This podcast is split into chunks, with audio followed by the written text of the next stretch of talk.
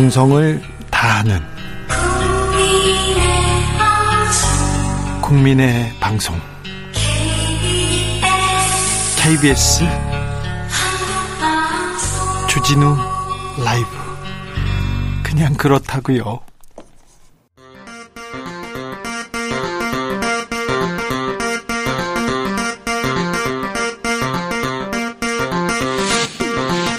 주진우 라이브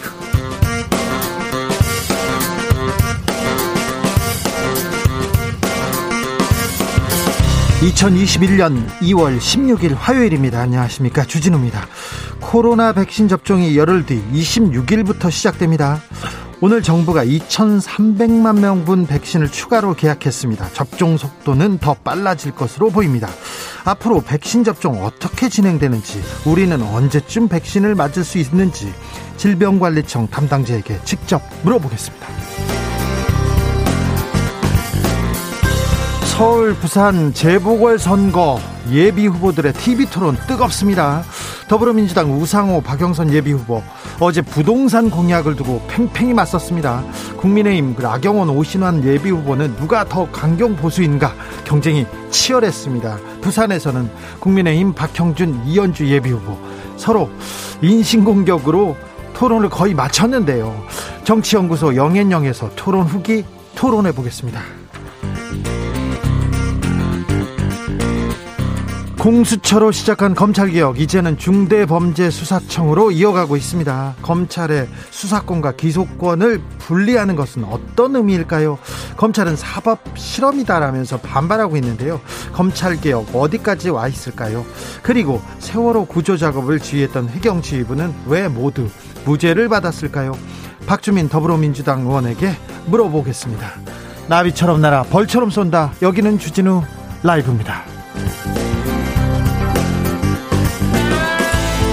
오늘도 자중자애 겸손하고 진정성 있게 여러분과 함께 하겠습니다. 강포비님께서 주, 주 기자님 오늘도 잘잘 네 잘잘 네 잘 계시죠? 잘 안녕히 계시죠? 인사를 백기환 선생은 잘자리라고 했었습니다.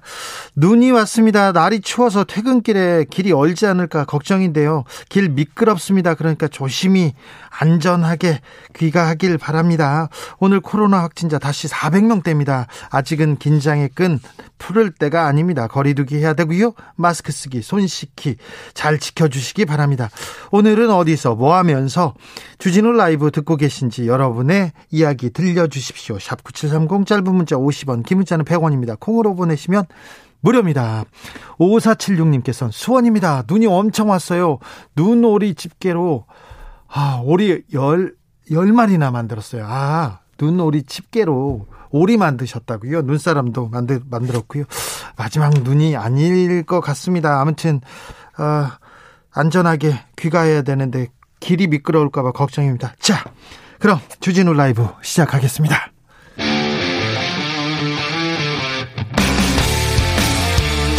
탐사보도 외길 인생 20년. 주 기자가 제일 싫어하는 것은? 세상에서 비리와 부리가 사라지는 그날까지 오늘도 흔들림 없이 주진우 라이브와 함께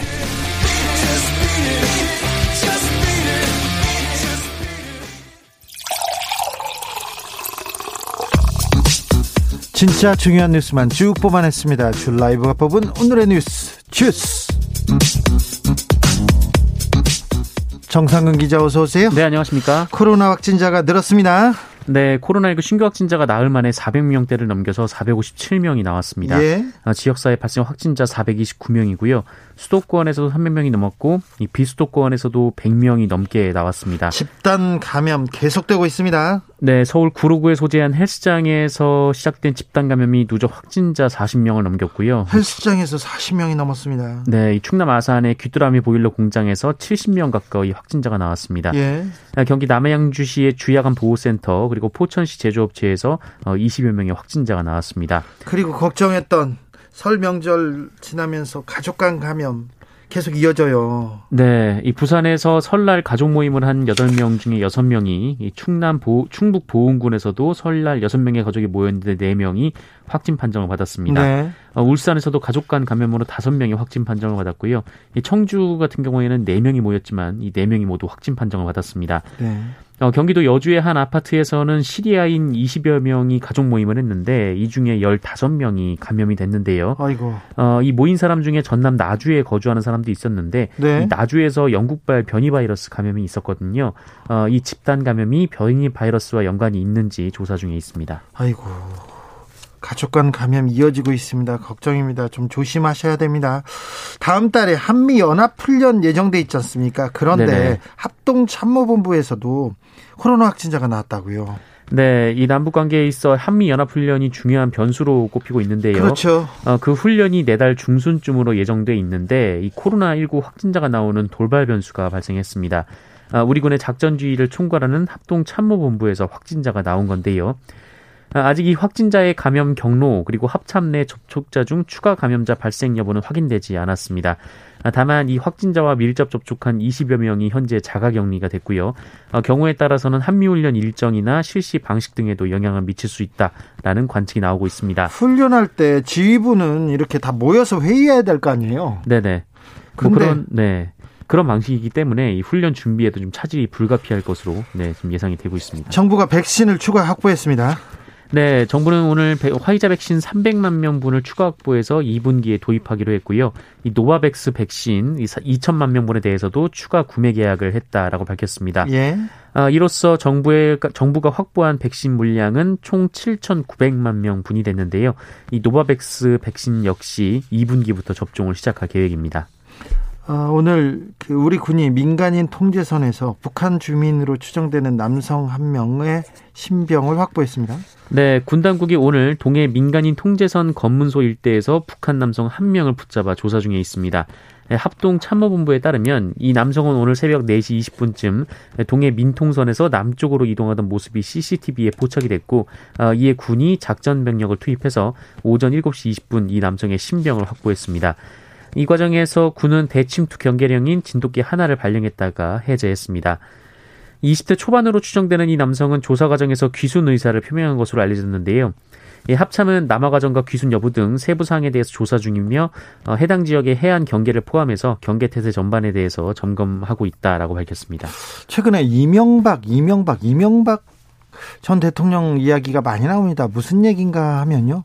이명박 정부 당시 국가정보원이 어, 국회의원 전원에 사찰을 했다 이런 내용이 있어요. 근데 이 부분에 대해서 어, 계속 얘기가 나오는데 민간인 사찰 문건 목록을 어, 국가정보원에서 정보위원회에 지금 제출하지 않고 있다면서요? 네, 그 이명박 정부 당시 국가정보원이 18대 국회의원 전원 그리고 문화예술인 등 그 민간인들을 사찰한 사실이 보도되고 있는 가운데 오늘 국가정보원은 국회 업무 보고에서 해당 문건 목록을 제출하지 않은 것으로 알려졌습니다. 예, 최근 민주당은 이명박 정부 국정, 원 사찰 문제를 집중 거론하면서 네. 국정원의 정보 공개를 요구하고 있는데요. 예, 반면에 국민의힘 측은 이런 의혹을 선거용 정치 공작이라고 맞받아치고 있는 상황입니다. 하지만 오늘 국정원이 해당 문서를 공개하지 않았는데요. 어, 이에 민주당은 국가정보기관의 사찰성 정보 공개 촉구 및 진상규명과 재발 방지를 위한 특별 결의안을 채택함으로써 국가정보원을 압박한다라는 계획입니다. 어, 이와 함께 국정원의 공식 사과도 촉구를 하고 있는데요. 이 결의안은 이미 민주당 의원 52명이 발의에 참여했고 여기에는 이낙연 대표 그리고 김태년 원내대표 등 민주당 지도부도 이름을 올렸습니다. 이명박 전 대통령 얘기와 이망, 이명박 국정원 얘기는 계속해서 어, 이야기가 나올 것 같습니다. 저희가 계속 전해드리겠습니다. 안철수 대표와 금태섭 후보가 토론을 한다고 했다가 안 한다고 했다 다시 토론한다고요? 네, 이 단일화 과정에서 토론회를 몇 차례 그리고 어떻게 치를지를 두고 갈등을 빚어왔던 그 양측이 내일 모레 TV 토론을 하기로 합의했습니다. 네. 어, 양측은 토론회 방식은 물론 이 성관이가 후보 단일화 TV 토론은 과거에 한 번만 했다고 통보한 것을 두고 네, 충돌을 빚어서 빚어왔었습니다. 어제 민주당에서는 박영선 우상 후보 어, 토론회가 있었어요. 네, 주로 부동산 관련 문제가 거론됐는데요. 네. 우상호 후보는 박영선 후보의 강남 재건축 재개발 허용 발언에 대해서 민주당 후보로서 적절한 공약인지 의구심이 있다라고 주장했고요. 예. 네, 박영선 후보는 강남 개발은 사례 중 하나라면서 가장 먼저 개발하고 싶은 곳은 강북에 30년 이상 된 공공주택 이렇게 주장했습니다. 국민의힘에서도 어, 1차 경선 토론이 있습니까? 있지요? 네, 오늘 오후 2시부터 90분간 당 유튜브 공식 채널인 오른소리 TV를 통해서 생중계가 됐습니다. 네. 서울시장 예비 후보 경선이고요. 예. 어, 후보들은 오늘 오전 일정을 비우고 토론회 준비에 몰두한 것으로 전해지고 있습니다. 부산에서도 토론이 있었죠? 네, 국민의힘 부산시장 경선 후보들이 어제 이 오른소리 TV 그리고 부산 MBC를 통해서 토론회를 가졌는데요. 네. 이 국민의힘은 TV 예능 프로그램 방식을 본떠서 토론회가 끝날 때마다 평가단을 통해서 통 해서 점수를 매겼는데 점수를 매겨요? 네, 뭐 승자가 이 첫 번째는 박형준 후보 그리고 박민식 후보로 나왔습니다. 자, 토론에 대한 토론 잠시 후에 정치연구소 영앤영에서 한번 해보겠습니다. 하버드 법대 교수입니다. 법대 교수예요. 이분은 역사나 인권에 대해서 공부한 분이 아닙니다. 하버드 법대 교수가 위안부 에 대해서 망언을 했었는데요. 이 관련해서 이용수 할머님이 직접 반박할 예정이라고요? 네, 일본군 위안 부 피해자 이용수 할머니는 현지 시간으로 17일 하버드대 아시아 태평양 법대 학생회가 주최하는 온라인 세미나에 참석해서 자신의 피해를 증언하기로 했습니다. 어, 이용수 할머니는 역사 왜곡을 바로잡으려는 현지 학생들의 요청에 증언을 하기로 한 것으로 전해졌고요. 어, 직접 미국에 가시진 않고 이 페이스북을 통해서 실시간 중계할 예정입니다. 네. 어, 그리고 오늘 오전에 그 이용수 할머니는 서울 중국 프레스센터에서 위안부 문제를 국제사법재판소에 넘길 것을 정부에 촉구하는 취지의 기자회견을 열었습니다. 네. 어, 국제사법재판소 ICJ는 어, 유엔 헌장에 규정된 유엔의 주요 사법기관으로 한국과 일본을 포함한 회원국들은 이 ICJ의 판결을 따를 의무가 있습니다. 네. 일본에서는 이 이용수 할머니에 대한 얘기에 대해서는 전혀 그 발언하지 않겠다 이런 입장을 내놨습니다. 그런데요, 일부 극우 인사들이 이용수 할머님을 비방하는 메일을 발송했다고 합니다. 네, 그제 MBC가 국내 극우 인사들이 위안부 피해자 분들을 이 매춘부라고 지칭한 램지어 하버드 법대 교수를 지지하는 편지를 하버드대에 보내고 또 심지어 램지어 교수를 비판한 미국 학자들에게 이메일을 보내 압박했다 이렇게 보도를 했었는데요. 네. 아, 이 교수들에게 메일을 보낸 주체가 미디어워치라는 곳인데 아, 이곳이 이번에는 하버드가 이용수 할머님을 초청해 온라인 세미나를 열려고 하자 그 이용수 할머님을 가짜 위안부라고 지칭하면서 행사를 열지 말 것을 압박했다고 어제 MBC가 추가 보도했습니다. 네. 어, 저 미디어워치 홈페이지에 가보면요. 본인들이 지금 어, 보낸 메일을 공개해 놓고 있어요. 공개해, 공개해 놓고 있습니다. 아, 이분들이 어떻게 일본 극우도 극우도 망설이는 말을 이렇게 서슴없이 하는 건지 참 안타까운 내용인데요. 이 극우의 속내는 저희가 나중에 아, 나중에 조금 시간을 갖고 정확하게 분석해 보겠습니다. 무소속 김홍걸 의원이 재산 축소 신고와 관련해서 어, 재판을 받았는데 오늘 의원직을 유지하는 형을 받았습니다. 네, 벌금 80만 원을 선고받았습니다. 공직선거법 위반 시 국회의원 상실 기준, 그 의원직 상실 기준이 벌금 100만 원이니까 어, 이에 미치지 못하는 액수입니다. 어, 서울중앙지법은 공소 사실은 모두 유죄로 인정된다라고 했습니다. 이 김홍걸 의원은 지난해 총선 전에 재산 신고서를 제출하는 과정에서 이 배우자 소유의 상가 면적 그리고 가액을 축소 기재하고 이 배우자 명의의 상가와 아파트에 임차, 전세 보증금 반환 채무를 누락해서 허위 사실을 공표한 혐의로 기소된 바 있습니다. 아, 김은건 의원 측은 재판 과정에서 본인은 비례대표로 출마했기 때문에 재산 공개가 큰 영향을 끼치지 않았다라고 주장했고요. 재판부는 사실상 김홍걸 의원 측의 항변을 받아들였습니다.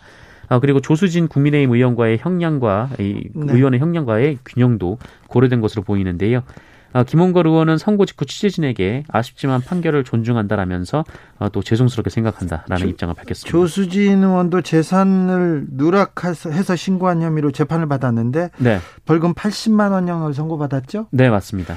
어, 서로 항소하지 않아서 형이 확정됐고요.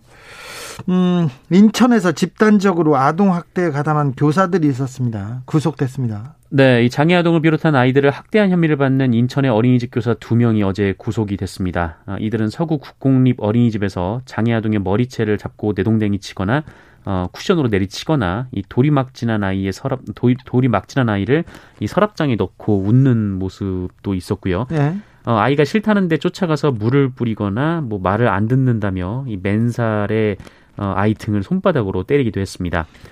어, 이런 식으로 이들이 학대한 아이가 모두 10명이고 이 중에 자폐를 앓는 등 이 장애 아동이 5명입니다. 아, 지난해 11월부터 두 달간 CCTV에 포착된 학대 건수가 150여 건이나 되고요. 어, 이에 경찰은 보육교사 6명 그리고 원장을 입건해서 수사를 하고 학대 정도가 심한 교사 2명에 대해서 구속영장을 신청한 바 있습니다. 어, 그런데 이들이 구속에 앞서서 그 영장 심사를 앞두고 피해 아동의 집에 찾아가서 이 부모들에게 자필 사과 편지 그리고 과자 바구니를 전한 것으로 확인됐습니다만 예. 이 법원에 나온 학부모들은 어, 진정성 없는 사과는 거부한다며 엄벌을 요구했습니다. 네, 두 명의 아동 학대에 가담한 교사들이 구속됐습니다. 그랜드 조선 호텔이라는 그랜드 조선 제주 호텔입니다. 네. 어, 굉장히 특급 호텔이라고 하는데 여성 사우나 창을 투명하게 만들어서 논란이 되고 있다고요? 네, 지난달 문을 연 이 그랜드 조선 제주 호텔의 사우나와 이 샤워실 시설 일부가 유리창 밖으로 노출된 채 운영돼 논란을 빚고 있습니다.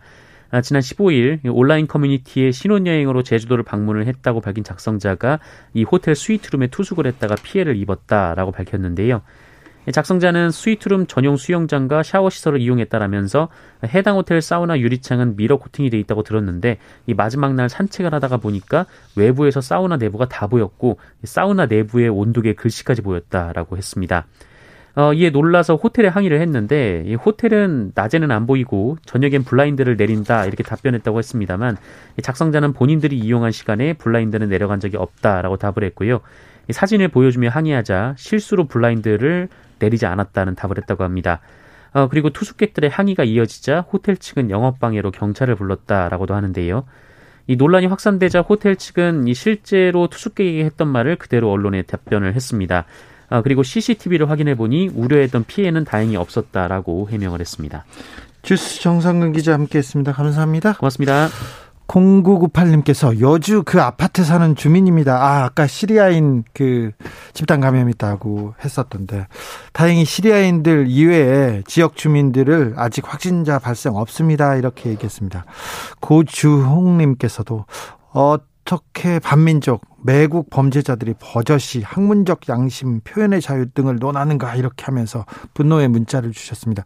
미디어치 들어가 봤더니 머리 기사에 단독이라는 말을 붙여놓고 위안부 이용수 실은 원피스와 구두에 홀려 위안부 됐다 이러면서 위안부 일본군 위안부 피해자 아니다 이런 주장을 하고 있는데요. 어떻게 이런 얘기를 하고 있는지 독일에서 이런 얘기를 했으면 바로 형사 처벌됐을 텐데 그런 생각을 조금 해봅니다. 교통정보센터 다녀올게요. 김한나 씨. 주진우 라이브.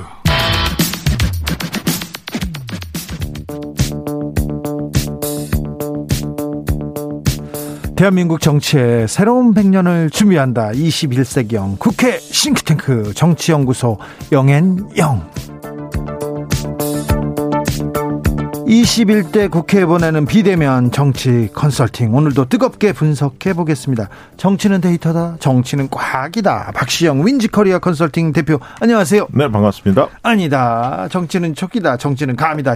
최영일 시사평론가 어서 오세요. 네 새해 복 많이 받으십시오. 네 설 연휴 잘 보내셨죠? 그럼요 네. 그럼요. 네설 민심 가장 큰 화두는 뭐, 무엇이었습니까? 제가 들은 거는요. 네. 키워드 두 개로 하면 하나 백신. 네. 4차 재난지원금. 아, 그렇죠. 두 가지가 관심이 많으시더라고요. 박시영 대표님?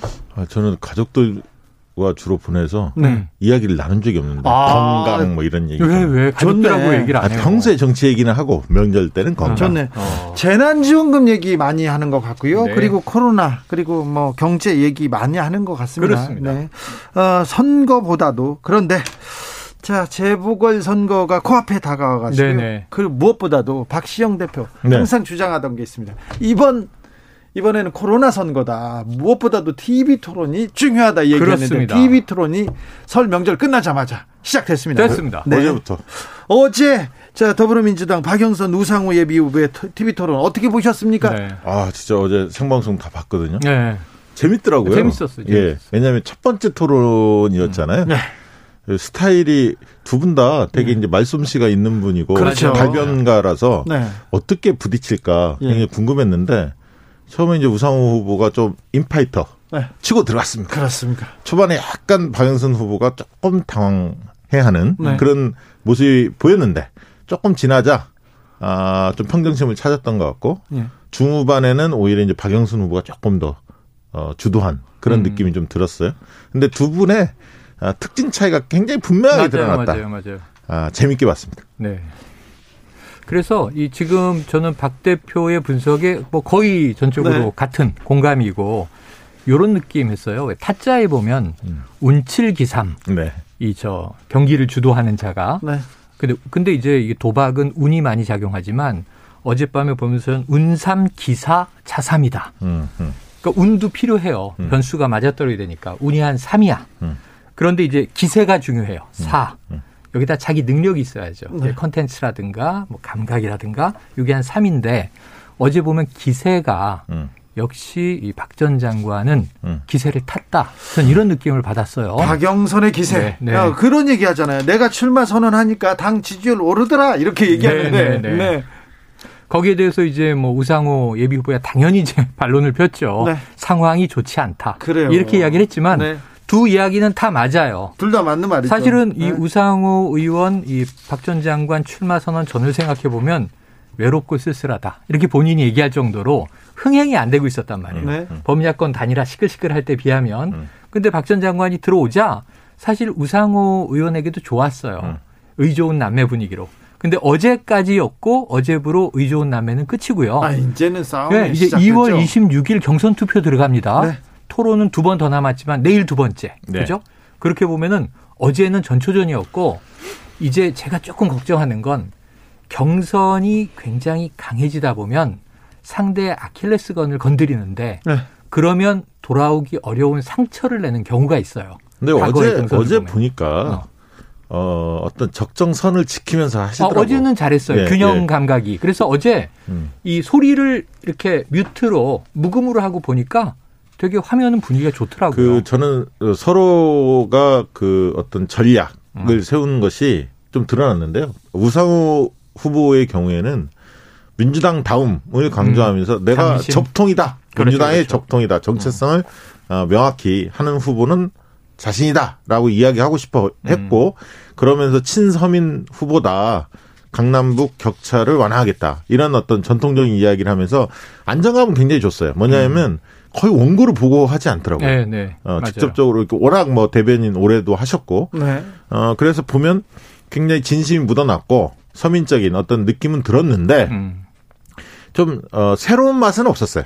늘 먹던 신선한. 어떤 음식 음. 느낌, 신선한 어떤 메뉴가 별로 안 느껴졌고 그런 부분에서 어, 반면에 어, 박영선 장관은 굉장히 좀 생기발랄한 여러 가지 아이디어가 네네. 있는 정책을 다채롭게 좀 선보였고 맞아요.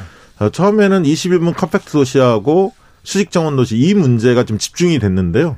그 문제만 가지고 가는 것은 제가 볼 때는 저 박장관한테는 어, 마이너스예요. 음. 어, 뭔가 보조하는 게 있어요. 왜냐 도시계획 전문가는 아니거든요, 본인이. 맞아요. 맞아요. 그런데 어제 이제 소상공인 청년을 위한 정책을 발표했거든요. 음.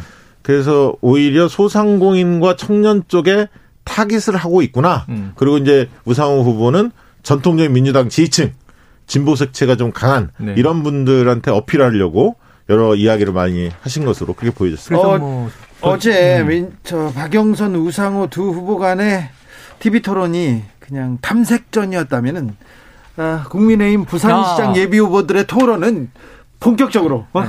네. 뭐 시작되자마자 난타전이 시작됐어요. 난타전이죠. 네. 난타전. 박형준, 이현주 서로 정책 검증은 없고 비방만 있었다. 자기네들이 이런 얘기를 하고 있었어요. 어, 서로 이게 네. 이게 그런데다가 또 한 가지는 이제 일부 입으로 해서 1대1 토론 방식을 취했단 말이에요. 예. 네. 박민식 전 의원과 박형준 이제 부산시 경제부시장 전이죠. 그리고 박성훈. 이제 아, 박성훈. 네. 박성훈. 그리고 이제 박형준 동아대 교수와 이현주 전 의원. 네. 이렇게 일부 입으로 나뉘어서 1대1, 1대1. 약간 토너먼트 방식인데 이 중요한 건 평가단이 있었다는 거예요. 아, 그러니까요. 점수를 매겨요. 끝나고 나서 승패를 결정해 버렸어. 네. 그래서 이제 첫 번째로는 박민식 전 의원이 이겼고 네. 두 번째로는 박형준 이제 동아대 교수가 이겼는데 지금 말씀하신 대로 이렇게 게임 룰을 정하다 보면 난타전이 안 될 수가 없죠. 네. 분위기 좋게 가기가 어렵죠. 그래서 시작부터 이제 상대의 약점을 파고드는 방식으로 공략이 시작되더라고요. 이현주 예비 후보, 박형준 MB 정권의 실세다 얘기했고 박형준 예비 후보자는 네. 또 이현주 박근혜 탄핵 앞장섰다 이렇게 얘기했어요. 아니 박근혜 탄핵을 앞장선 것뿐 아니라 민주당에서 국회의원을 두 번 하지 않았느냐? 네. 그렇다면 문재인 정권이 탄생한데 기여한 게 당신 아니냐? 네, 본인은 탈당했다 그 전에. 네, 네 탈당했다. 네. 사실 국민의당으로 나왔죠. 그 그렇습니다. 그렇게 받아치긴 했는데 어쨌든 이제 이 박형준 후보의 논지는 지금 와서 친이 친박 따지는 게 무슨 의미가 있느냐? 그런데 이런 얘기를 하죠. 네.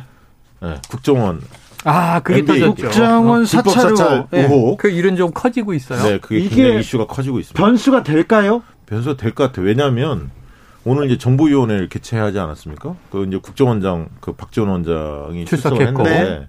이 문제가 가장 뜨거웠어요. 예. 어, 특히 이제 민주당에서 52명이 이 부분에 관련해서 결의안을 지금 냈거든요. 맞습니다. 네. 그래서 그걸 통과시키겠다라고 나오고 있고 국정원에서도 국회에서 뭐지 공개하라고 하면 우리는 공개하겠다 이런 제적위원들의 3분의 2, 정부위원들의 제적위원 3분의 2면 8명이 동의하면 되는데 네. 민주당 구성원이 어, 그렇게 여덟 명이 탭니다. 그렇습니다. 그래서 민주당이 만약에 결의를 하면 비공개를 전제로 네네. 어, 사찰 목록에 대해서 구체적으로 어, 확인을 좀 해줄 수 있다. 여기까지입니다. 나온 상황. 정보위에 보고하게 그리고 속보로 뜬게 음. 박근혜 정부 때도 음. 유사한 일이 있었다라는 식으로 지금 속보가 뜨고 있어서 국, 이 문제 좀 커질 수 있습니다. 국정원 문건의 특징이 뭐냐면요. 음. 누구한테 보고를 해요. 네. 그 보고자 딱 써 있죠. 그렇죠. 보고자가 있어요. 그러면 음. 청와대 누구, 네. 장관의 보고, 아니면 민정수석실, 그렇죠, 홍보수석실, 그렇죠. 홍보기획관, 민정수석, 정무수석, 정무수석. 이런 식으로 명칭이 누구 명시가 돼 있다. 그래서 지금 이것은 이 꼭 재보선이 아니라 하더라도 큰 문제예요. 네. 국정원 개정법이 통과가 됐고 국정원은 개혁에 들어갔고 국내 파트는 다 없어지는 겁니다. 음. 해외 정보에 대해서만 하고 대공 수사권도 경찰에 이관하는 거죠. 그렇죠. 그래서 이제 박지원 원장의 역할이 커요. 국정원을 완전히 이제 이 새롭게 어, 개혁한다. 탈퇴시켜야 네. 되는데 근데 이거는 어두운 흑역사잖아요. 네. 그러니까 이걸 개혁하기 위해서는 뭔가 법적 절차에 따라서 내용을 당연히 엄정 조사하고 예. 거기에 대한 개선 대책을 박지원 원장 주도하에 내야 되기 때문에 저는 뭐 두 가지인데 사찰 대상자에 대해서도 이것은 공개돼야 될 정보죠. 그러니까 지금 4대강 네. 때그 사찰 대상자로 좀돼 있는 환경단체 쪽에서 환경단체 쪽 이걸 요구 요구를 했어요. 예. 3월 초까지 판단을 해야 합니다. 네. 국정원이. 네. 답변해 줘야 답변을 되고 해줘야 합니다. 또는 정보위에 비공개로 보고도 해야 되고. 네. 그래서 이 문제가 자체로 큰 이슈인데 문제는 아까 말씀하신 대로 보고서에 당시 청와대에 재직하고 있었던 박형준 현 교수의 이름이 홍보기획관이든 정무수석이든 세 가지가 걸려 있죠. 네, 들어 있다면, 이건 사실은 이 선거에서 굉장히 어, 박 후보에게는 악재가 될 수밖에 없다. 데이터가 그러면 네. 만약에 박형준 후보의 연관성이 나온다면 이 국정원 사찰 의혹은 계속 커집니까? 뭐 어느 정도까지 커질지는 모르겠는데 음. 좀 한참 지난 일이긴 하지 않습니까? 네네. 네. 그러나 어, 이 충격적인 건 뭐냐면 모든 국회의원들 그리고 천 명 정도 지금 된다는 거 아니에요? 맞아요. 문화예술인, 시민단체 네. 모든. 음. 근데 이제 거기에 보면 굉장히 충격적인 내용들이 많아요. 음. 사실 내용까지도 이제 공개가 어느 정도 될지는 모르겠으나 네. 음. 이제 그 예를 들면 뭐 어, 세무조사 해야 한다. 음. 뭐 이런 기관들에 대해서 네. 단체들 관련해서. 음, 음. 그래서 이제 이 부분이 사실로 확인되면 아무래도 어, 가덕도 신공항이 최대 이슈로 좀 떠오르고 있는데 네. 그 못지않게 어쨌든 궁색해지잖아요. 네. 수세 국면에 놓이기 때문에 그렇죠. 박경준 후보가 타격은 입을 수밖에 없죠. 저도 저 국정원이 저를 사찰한 문건 하나 네, 나왔죠. 나왔는데 어. 다 지우고 몇 달락 넣었는데 어, 어뭐그 외국에 음. 외국에 강연하러 갈때 어, 비즈니스 있었죠, 티켓을 있었죠. 보내가지고 어. 비즈니스 티켓을 탔다. 어. 같이 간 작가가 명품백을 들었다. 어. 그래서 명품백을 든 거를 집중 공략해야 된다. 이런 어. 문구가 아이고. 나요. 음. 그리고 나와서 보수 언론에서 계속 명품백, 어, 쟤네들 진보가 어. 저 진보들이 왜 이코노미를 안 타고 말이야 아, 비즈니스 탔다 음. 이런 걸로 공격했었거든요. 진보로 가난해야 되나? 근데 그런 부분이 하나씩 둘씩 이어지고 탐사보도로 이어지면 음. 작은 게 큰 폭발력을 가질 수도 있습니다. 근데 저는 이게 아까 문화예술인 얘기하셨지만 MB 정부 때 생각을 해보면 굉장히 조용히 방송에서 사라진 인사들이 많았어요. 네. 지금 이제 JTBC 총괄 사장이지만 손석희 진행자도 그때 사라졌고 뭐 예, 를 들면 음악 프로를 진행하던 윤도현 네. 가수도 사라지고 김재동 씨고 또 방송이 쓱 빠지고 이런 게 굉장히 많아서 이상하다 이상하다. 신메카시즘 아니냐 이런 얘기가 당시에 많았거든요. 그런데 이게 문건으로 확인이 되면요. 이거는 다 셀럽들이잖아요, 소위. 네. 그러니까 화제를 모을 수가 있다. 그래서 폭발성이 있죠. 음. 그런데 국민의힘에서는 선거 앞두고 이거 정치 공작 아니냐 이런 얘기합니다. 어제 음. 김연아 비대위원 여기 오셔가지고 왜 하필 지금입니까? 진상규명 선거 후에도 늦지 않아요. 이렇게 얘기하던데 음, 음. 그 부분은 아까 얘기했듯이 환경단체나 이런 데 피해를 봤던 데들이 사찰 대상자들이 실질적으로 지금 국정원한테 그 요구를 했기 때문에 음. 국정원은 답을 할 수밖에 없어요. 3월 초에. 네. 그렇기 때문에 꼭 그 여당 쪽에서 추진하는 거 무관하게도 이게 좀그 나올 수밖에 없는 상황이 물론 이제 국정원이 그 부분에 대해서 어떻게 판단할지는 아직 어, 입장을 밝히지는 않았지만 음. 공개할지 여부에 대해서는 그리고 이것은 정치권이 먼저 시작한 게 아닙니다. KBS가 2018년에 보도를 했죠. 단독 보도를 했죠. 음. 이런 문서가 있다. 근데 그 뒤에 어, 확인을 해봤더니 어 이게 신뢰성이 있더라. 음. 그리고 그때 그 사찰당한 사람들이 내 나라 내 파일 하고 그때 소송을 했어요. 음. 소송을 해서 얼마 전에 판결을 받았고 그렇습니다. 얼마 전에 이제 문건을 받았고요. 강노현 음. 교육감 네, 뭐 이런 분들 이게 진행되는 상황이 지금 하필이면 지금인 것 같아요. 근데 아, 최영일 평론가님. 네. 문재인 정부도 환경부 블랙리스트 만들었지 않느냐 그러면서 네네네. 얘기하는 사람들이 있습니다. 네네. 아 그게 완전히 다른 게 뭐냐면 우선 국정농단 때 조윤선 전 문체부 장관 때 네. 블랙리스트 이것은 문화예술인에게 정부가 마땅히 지원해야 되는 것을 정치 성향에 따라서 예를 들면 뭐 세월호 참사의 성명에 이름이 올라갔다든가 이런 문제로 지원금 배제해. 네. 이건 생계를 끊는 일인 거고요. 민간인들 그 활동을. 그리고 지금 이제 이 이번에 인정된 김은경 전 환경부 장관의 블랙리스트는 나쁜 관행이긴 하죠. 그걸 이제 재판부가 명시했어요. 15명의 공공기관 뭐 대표 임원들에 대해서 전임 정권에서 이제 임명한 사람들이라는 이유로 사임을 종용했다. 이게 직권남용이 된 거잖아요. 근데 이걸 이제 관행이라고 설명을 했고 또 내정자를 뽑기 위해서 이건 화이트리스트입니다. 다른 정당하게 공채로 응시한 사람들을 배제한 정황도 있었어요. 관행이라고 이제 변호인단이 설명했는데 재판부 간단합니다.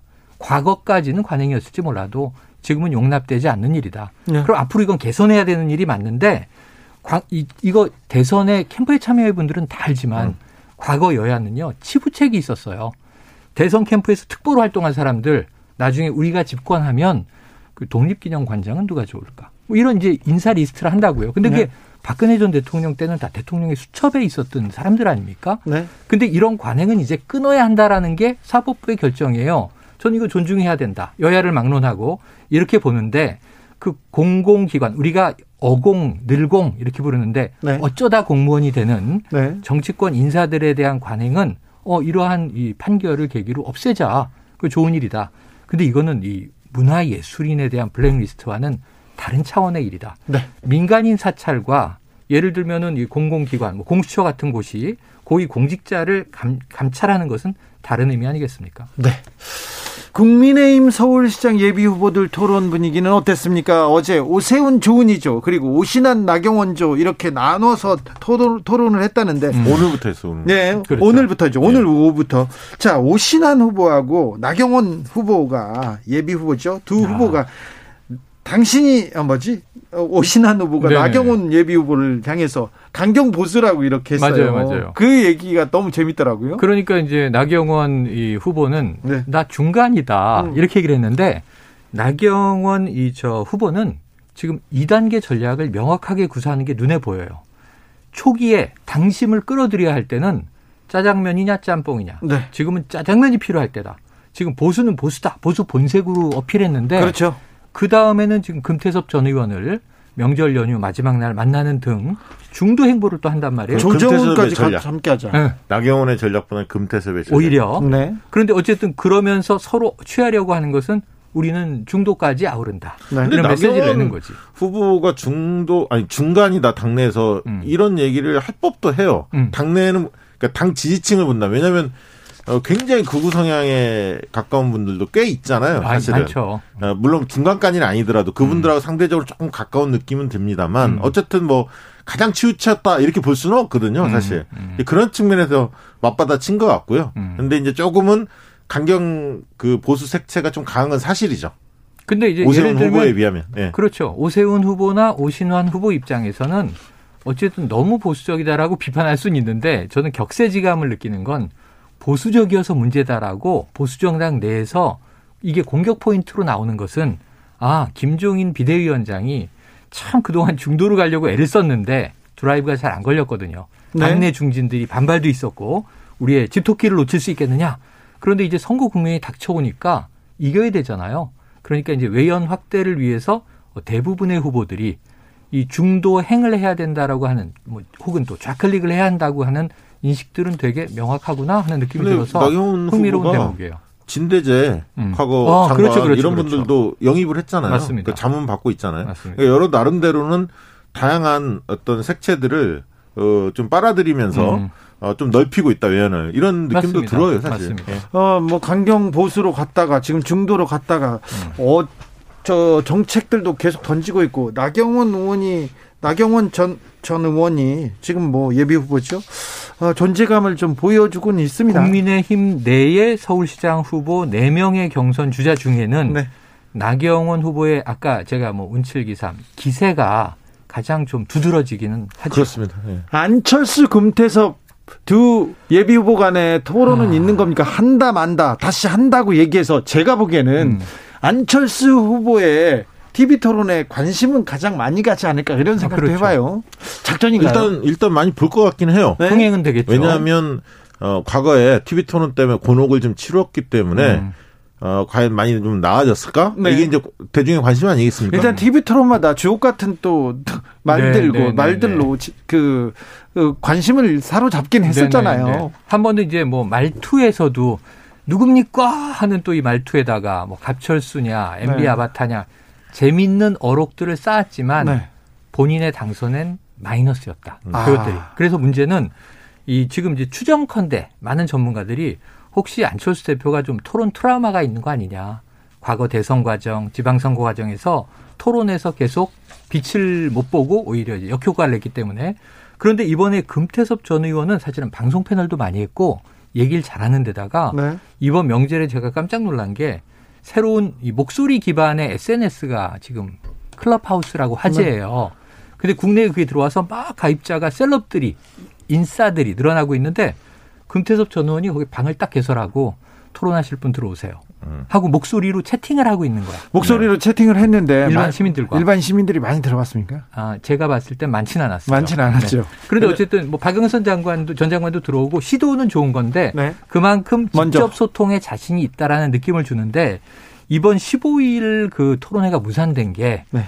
지금 서로 공방했거든요. 내탁 네. 공방을. 네. 근데 안철수 캠프 쪽의 이야기는 자 성관이가 단일화 토론을 한 번만 허용한다고 했는데 이걸 결선 때 써야지 지금 쓰면 안 되는 거 아닌가를 고민하고 있었다는 내용인데 그건 좀 이해가 안 되는 게 서, 어, 이해가 안 되잖아요. 선관에서 그렇게 과거 정몽준 노무현 단일화 때 한 번 했다라고 예시로, 나, 예시로 음. 들었으면 물어볼 거 아닙니까? 아, 그렇죠. 그럼 지금은 어떻게 되면 이게 물어보면 종편도 생겼고 뭐 네. 뭐 유튜브도 있고 다양하게 있지 않습니까? 그럼 뭔가 이야기를 했을 텐데 그걸 확인 안 했다? 안 물어봤다는 거죠. 조금 의아합니다. 네, 그래서 이 대목에서는 왠지 그 안철수 대표 쪽이 기피한 느낌이 돼버리면서 음. 괜히 토론을 또 피하는 그렇죠. 분위기가 돼버렸단 말이에요. 그렇죠. 그래서, 그래서 18일은 안 할 수가 없게 된 거지. 그렇죠. 그 이미지가 안철수 후보가 용두삼이 이미지가 좀 있어요. 음. 초반엔 기세를 쫙 올리다가 음. 후반 갈수록 좀 힘이 철수. 빠지는 네. 이게 이제 과거의 정치 경례 그런 이제 되뿌리가 됐었는데요. 음. 이번에 이제 좀 달라질까 이걸 좀 봐야 할 것 같고요. 좀 달라지지 않을까요? 체급차가 워낙 있으니. 그런데 18... 저는 안철수 후보 측한테 이렇게 주문하고 싶어요. 뭐냐면 음. 안철수 후보의 장점은 미래 이미지가 있었거든요. 음. 뭔가 새로운 이미지가 네. 있었는데 네. 어 문재인 정부 출범 이후에는 정부 때리는 쪽에 이제 집중을 하다 보니까 음. 어떻게 보면 정치적 메시지만 난무를 했어요. 네, 반정부에 네, 대한 네. 이미지만 있거든요. 네. 그러니까 미래가 실종됐어요. 그래서 만약에 TV 토론에서 또다시 문재인 정부의 뭐 실정, 뭐 정치적인 얘기로만 계속하면 음. 오히려 신선미가 떨어질 거다. 자기 컨텐츠를 보여달라. 근데 그러다 보니까 어제 토론회가 무산되고 결국은 이제 사흘 미뤄져서 다시 잡히면서 여기에 자당의 문제가 아님에도 불구하고 2단계에서는 만나지 않을 수 없는 국민의힘의 김종인 비대위원장이 오히려 개입할 수 있는 틈을 준 거예요. 그래서 뭐라 그랬냐면은 주어가 빠진 비판을 지금 몇 가지를 내놨죠. 음, 음. 모름지기 정치인이라면 자유롭게 자기 의사 표현은 할 수 있는 능력이 있어야 되는 거 아니야? 이게 다른 말로 하면 토론 못 하잖아. 이런 얘기가 돼버린 거예요. 자유 토론을 최대한 보장해줘야 한다는. 그러니까 말이에요. 음. 그래서 자꾸 이 빌미를 주는 안타까운 뭐 반보 후퇴였다. 18일에 좀 선전하기를 기대해 봅니다. 아, 18일 분위기도 참 궁금해집니다. 네. 자, 재보궐선거 50일 정도 앞으로 나갔는데요. 변수가 있을까요? 조금 어떤 그 박시영 대표 생각하는 변수. 변수는 어쨌든 아까 있는 TV 토론이나 이런 등등을 통해서 네. 지금 이제 진영별로 단일화를 하고 있는데 음. 민주당 쪽도 이제 후보 선출하면 열린민주당 쪽하고 그렇죠. 김진애 후보하고 그렇죠. 한번 더 단일화를 가질 가능성이 높습니다. 음. 어, 그런 과정 속에서의 상처가 얼마나 나느냐. 오히려 네. 시너지보다는 음. 상처를 줄이는 상처를 게 줄이는 게 리스크를 줄이는 게 관건이라고 봅니다. 음. 네. 저는 50일 동안 처음에 이 설 설 밥상머리 민심에 재보선 후보들은 그럴듯한 반찬을 올리지 못했다. 네. 그러다 보니까 명절 연휴 끝나고 나서 이제 불 붙기 시작하는 네. 거예요. 그런데 지켜보는 민심은 다시 처음에 제가 말씀드린 화두로 돌아가요. 네. 자, 백신 접종 시작돼서 음. 코로나19 좀 가라앉는가? 그래서 좀 자영업자 소상공인 취약계층 경제가 좀 살아날 수 있는 여지가 생기는가? 문재인 대통령 연일 그 메시지를 내고 있잖아요. 네. 네. 이제는 일괄적인 획일 방역 아니다. 네. 자율적인 방역인데 그 대신 스스로 책임지게 하겠다. 이제 완전히 전환이 좀 이루어질 것 같아요. 근데 백신 접종이 약간 아스트라제네카가 문제가 생기고 있잖아요. 이것을 이제 얼만큼 정부가 방역을 잘 하는가. 두 번째는 이 긴급재난지원금 4차가 3월 추경돼서 지급될 분위기잖아요. 그렇죠. 여기에 따라서 내고 있습니다. 민심의 좀 마음의 여유가 왔다 갔다 할 수 있을 것 같습니다. 재보궐 선거는 여기까지 하고요. 네. 잠시 숨 좀 돌리고 와서 저희의 목소리는 대선으로 어, 넘어가겠습니다. 그래요, 그래요. 자, 대선 때 아까 최영일 평론가 얘기대로 재보궐 선거보다는 재난지원금 얘기가 많이 나왔어요. 음. 어, 그리고 재난지원금 얘기가 나오면서 계속해서 어, 목소리를 높인 분이 한 분 딱 나오셨습니다. 임종선, 음. 임종석, 임종석 전 실장. 비서실장. 어, 이재명 경기지사한테 이렇게 견제구를 던지는 것처럼 보이는데요. 어떻게 음. 보셨습니까? 그러니까 이제 이게 기본소득을 그러니까 이재명 이 지사가 지금 탄력을 좀 받았죠. 네. 지지율 측면에서. 많이 받았어요. 사실 지난해 추석 지나고 파기환송심에서 이제 무죄가 확정되고 그 그때부터 이제 족쇄를 풀었다, 네. 날개를 달았다 이런 얘기가 나왔는데 네. 그때 이제 뭐라고 얘기를 하셨냐면 자 도정에 충실하겠다, 네. 사법부에 감사드린다 네. 이런 이야기로 겸손하게 갔는데 그 다음에 사실은 굉장히 여러 정치적 쟁점과 이슈에 또렷한 자기 목소리를 내기 시작한 거예요. 네. 근데 그게 효과가 있었어요. 연말 연초에 지지율이 올랐고 이낙연 대표는 대통령 지지율과 당 지지율에 묶여 있는 상황인데 굉장히 자유로운 리베로로 활동을 하면서 이 좀 진보적인 색깔을 사이다로 강하게 했고 그리고 이제 이낙연 대표는 이게 사면론 때문에도 그렇고 떨어지는 격차가 발생했단 말이에요. 근데 지금 이제 기본소득을 강하게 주장하기 시작했는데 어떤 이유에서든 민주당 내에서 여권 내에서 견제구가 날아오기 시작하죠. 근데 원탑은 항상 견제를 받는 거예요. 근데 이제 이재명 지사표의 브랜드가 몇 가지가 있지 않습니까? 뭐 지역 화폐도 있고. 음. 기본소득, 재난지원금, 경기도 네. 이제 두 번을 줬는데 2차 네. 네. 재난지원금을 줬는데 거기에 이제 뭐 불법 저기 계곡 그런데 그 적치물들, 네. 그 정비안 뭐 이런 네. 것들도 있고요. 어 보면은 뭐 뭐냐면 이제 그 행정 경험을 통해서 성공 신화를 좀 써왔다는 거예요. 아무튼 그러니까 일은 잘한다 이런 성공 이미지가 신화를 써왔기 때문에 어 기본소득은 아직 검증된 바가 없지 않습니까? 네, 사실은 초유의 그리고 일이죠. 이제 그 부분에 대해서는 충분히 논쟁이 있을 수밖에 없고요. 그런데 이재명 표의 기본소득과 관련해서 허점이 있을 수 있는데 그 이재명 지사를 좋아하는 분들은 지금까지 나름대로 경기도표 여러 정책 브랜드들이 상당한 실적을 냈다, 성공을 했다 음. 때문에 기본소득도 뭔가 할 수 있지 않을까 이재명이라면 음. 뭐 이렇게 생각하는 견해가 좀 있는 것 같고요. 음. 그러다 보니까 이게 뭐 예를 들면 약간의 허점이 있다 하더라도 음. 바로 지지율이 뭐 연동돼서 빠지거나 이러지는 음. 않는 것 같아요. 맞아요. 그리고 임종석 전 실장은 당연히 반 이재명, 비 이재명 진영에 공간이 있기 때문에 이낙연 대표가 좀 빠졌기 때문에 그 공간을 좀 치고 나가려고 하고 논쟁적인 지점을 삼은 건데 왜냐하면 지금의 윤석열부터 시작해서 나머지 홍준표 뭐 등등은 거기를 때려봤자 음. 지지율이 워낙 낮아서 아, 지금 그렇죠, 다들 그렇죠. 그 반사이익을 임종석 실장이 볼 수가 없어요. 때문에 그 타깃을 음. 이재명 지사 쪽으로 잡은 것 같아요. 맞아요. 이제 대선 전략상 잡은 것 같고요. 다만 이제 어 비 이재명 반 이재명 이 표가 과연 임종석 전 실장한테 갈 거냐? 네네. 이거는 조금 더 지켜봐야 할 것 같습니다. 그래서 지금 이게 이거죠. 원탑은 공격받게 돼 있다. 네. 원탑이니까 이제 도전자들이 다 사실 예상치 못한 방향에서 예상치 못했던 사람들이 공격이 나올 수 있는데 한 가지는 좀 유념할 대목이 있어요. 이재명 지사에게 권고를 드린다면 자 이낙연 대표는 어차피 경합 대상이에요. 네. 격찬이 있지만 끝까지 어쨌든 이게 선의의 경주를 해야 되고 여기서 틈을 노리는 게 정세균 총리예요. 네. 자, 이 이낙연 지사가 빠진다면 내가 대항마가 될 수 있을까? 그러면서 역시 기본소득이라든가 또 이재명 지사의 보편 지급이라든가 여기에 대해서 나를 계속 세우고 있어요. 예. 근데 이제 임종석 전 실장이 등판을 한 건데 이 내용이 자, 기본소득이 아니고 보편 임금 이 생활 생활 임금 과거에 얘기했던 다른 개념이다. 그런 이제 비판을 교황의 이야기를 인용해서 하고 있는데 사실 임실 임전 실장의 얘기는 하나예요. 말과 태도가 중요하다. 전 어디서 좀 어 이거 약간 아슬아슬하다 하는 걸 느꼈냐면 알래스카 얘기를 이낙연 대표가 해요. 네. 그 다음에 바로 사대주의 열패 의식이다 이렇게, 이렇게 얘기를 해요. 이건 굉장히 센 발언이거든요. 그러니까 어, 세계 어느 나라도 아직 한 바가 없다. 알래스카 미국의 주정부 하나에 사는 정도다라고 해서 우리가 못한다는 생각을 버려라. 케이팝을 봐라. 우리가 이 정도 역량이 되지 않았느냐. 우리가 세계 최초로 기본소득을 할 수도 있는 거다. 라는 호기는 좋은데 네. 이재명 지사가 예. 지금 한 얘기죠. 이재명 지사가 이렇게 어찌 얘기했죠. 보면 네. 이낙연 대표를 겨냥하여 네. 사대주의적인 열패 의식을 응전했죠. 네. 이렇게 얘기한 거는 좀 강한 비판이었다. 그런데 실제로 지금 K 방역 이후에 지금 어쨌든 포스트 코로나 시대에 들어가면서 네. 우리가 세계 선도해야 할 부분들이 꽤 많아요. 네, 많아요. 기본소득도 그런 점에서 어, 굉장히 공론화를 시키고, 음.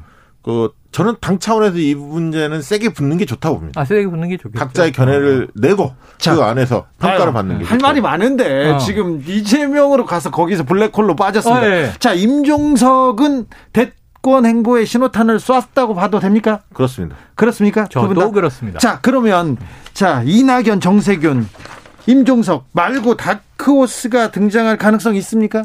추장관도 도전할 것 같습니다. 아, 맞아요. 추미애 도전 전 그리고 장관. 저도 그리고 그리고 우선은 그 정도. 그 정도. 어, 그 다음에는 뭐 이제 좀 많습니다. 사실 한 아, 사실은 더 많을 수 있지만 대여섯 명 계속 얘기해 주세요. 네. 뭐 예를 들면 정봉주 의원은 빼주십시오. 박용진, 네. 어. 박용진. 그다음에 김두관, 네. 김두관. 그다음에 이광재, 이광재, 이광재. 그다음에 음. 양승조. 자, 양승조. 음. 자, 야권으로는요. 야권요? 네. 아, 윤석열 뭐, 총장은 전 어렵다고 보고요. 홍준표. 네. 홍준표지, 현재. 그다음에 유승민, 유승민, 원희룡. 원희룡. 그다음에 또 이제 뭐 홍종욱 전 의원 정도가 나올까요? 네. 모르겠습니다만. 홍정욱 전 의원은 아직은 뭐 물음표를 달아야 네. 같네요. 그다음에 누가 있죠? 윤석열 총장은 어렵다. 그다음에 이제 만약에 안철수 대표가 서울시장 네. 결과에 따라서 음. 네.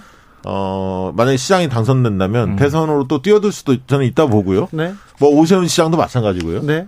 그건 좀 지켜봐야 할 것 같습니다. 근데 이제 안철수 대표는 본인에게 악재죠. 왜냐하면 대선을 포기하고 서울시장을 하겠다라고 나오면서 이 저 문재인 정권을 심판하기 위해서 단일화를 주, 창했는데 이번 서울시장에서 실패하면 떨어져서는 못 나오고 네. 되면 돼서 나오면 더 악재죠. 아니죠. 그건 판단하기 나름. 아, 그렇죠. 아니 국민의힘 쪽에 후보가 음. 특별히 없었을 때 음. 그렇죠. 나밖에 없다 이렇게 이야기하면서 나올 수도 있는 거거든요. 당선하면 유력한 대선 후보가 되는 거 아닙니까? 아니 그래서 미리 이제 쭉 자락을 깔아놓은 게 저는 김종인 위원장의 머릿속에 그걸 이미 내다보고 음. 어, 그렇게 된다면 국민의힘은 와야 될 수밖에 없고 음. 보수의 중심은 안철수 대표가 가져갈 수밖에 없다 이렇게 아, 판단하고 있기 때문에 여러 가지 이제 메시지가 계속 나왔던 네. 거죠. 자 설이 끝나니까 음. 본격적으로 어, 시작됐습니다. 선거철이 시작됐습니다. 네. 3월 9일이 벌써 대선 1년 남은 날이에요. 그렇죠. 네. 그렇죠. 앞으로 뜨거워질 대권 구도 그리고 서울시장 부산시장 재보궐선거 구도도 정치연구소 영예영에서 벌써 대선 후보 선출 시점 네. 원래 9월 9일까지 끝내야 하는데 어, 민주당 입장에서는 그걸 연기하자 일부 주장도 나오고, 나오고, 있어서 있죠. 연기하는 게 누구한테 또 유리한가요? 여기에 대해서 또 이재명 지사는 아무 얘기도 안 하고 있습니다. 아니 사실은 이재명 지사는 내심 9월 9일 날 하기 바라죠 당연히. 그렇죠. 지금 앞서 있는 부분 결정대로. 자, 짙은의 TV쇼 들으면서 저는 잠시 쉬었다 6시에 돌아오겠습니다. 정치호 군소우 영현영, 최영일, 박시영, 박시영 두 분 감사합니다. 고맙습니다. 감사합니다.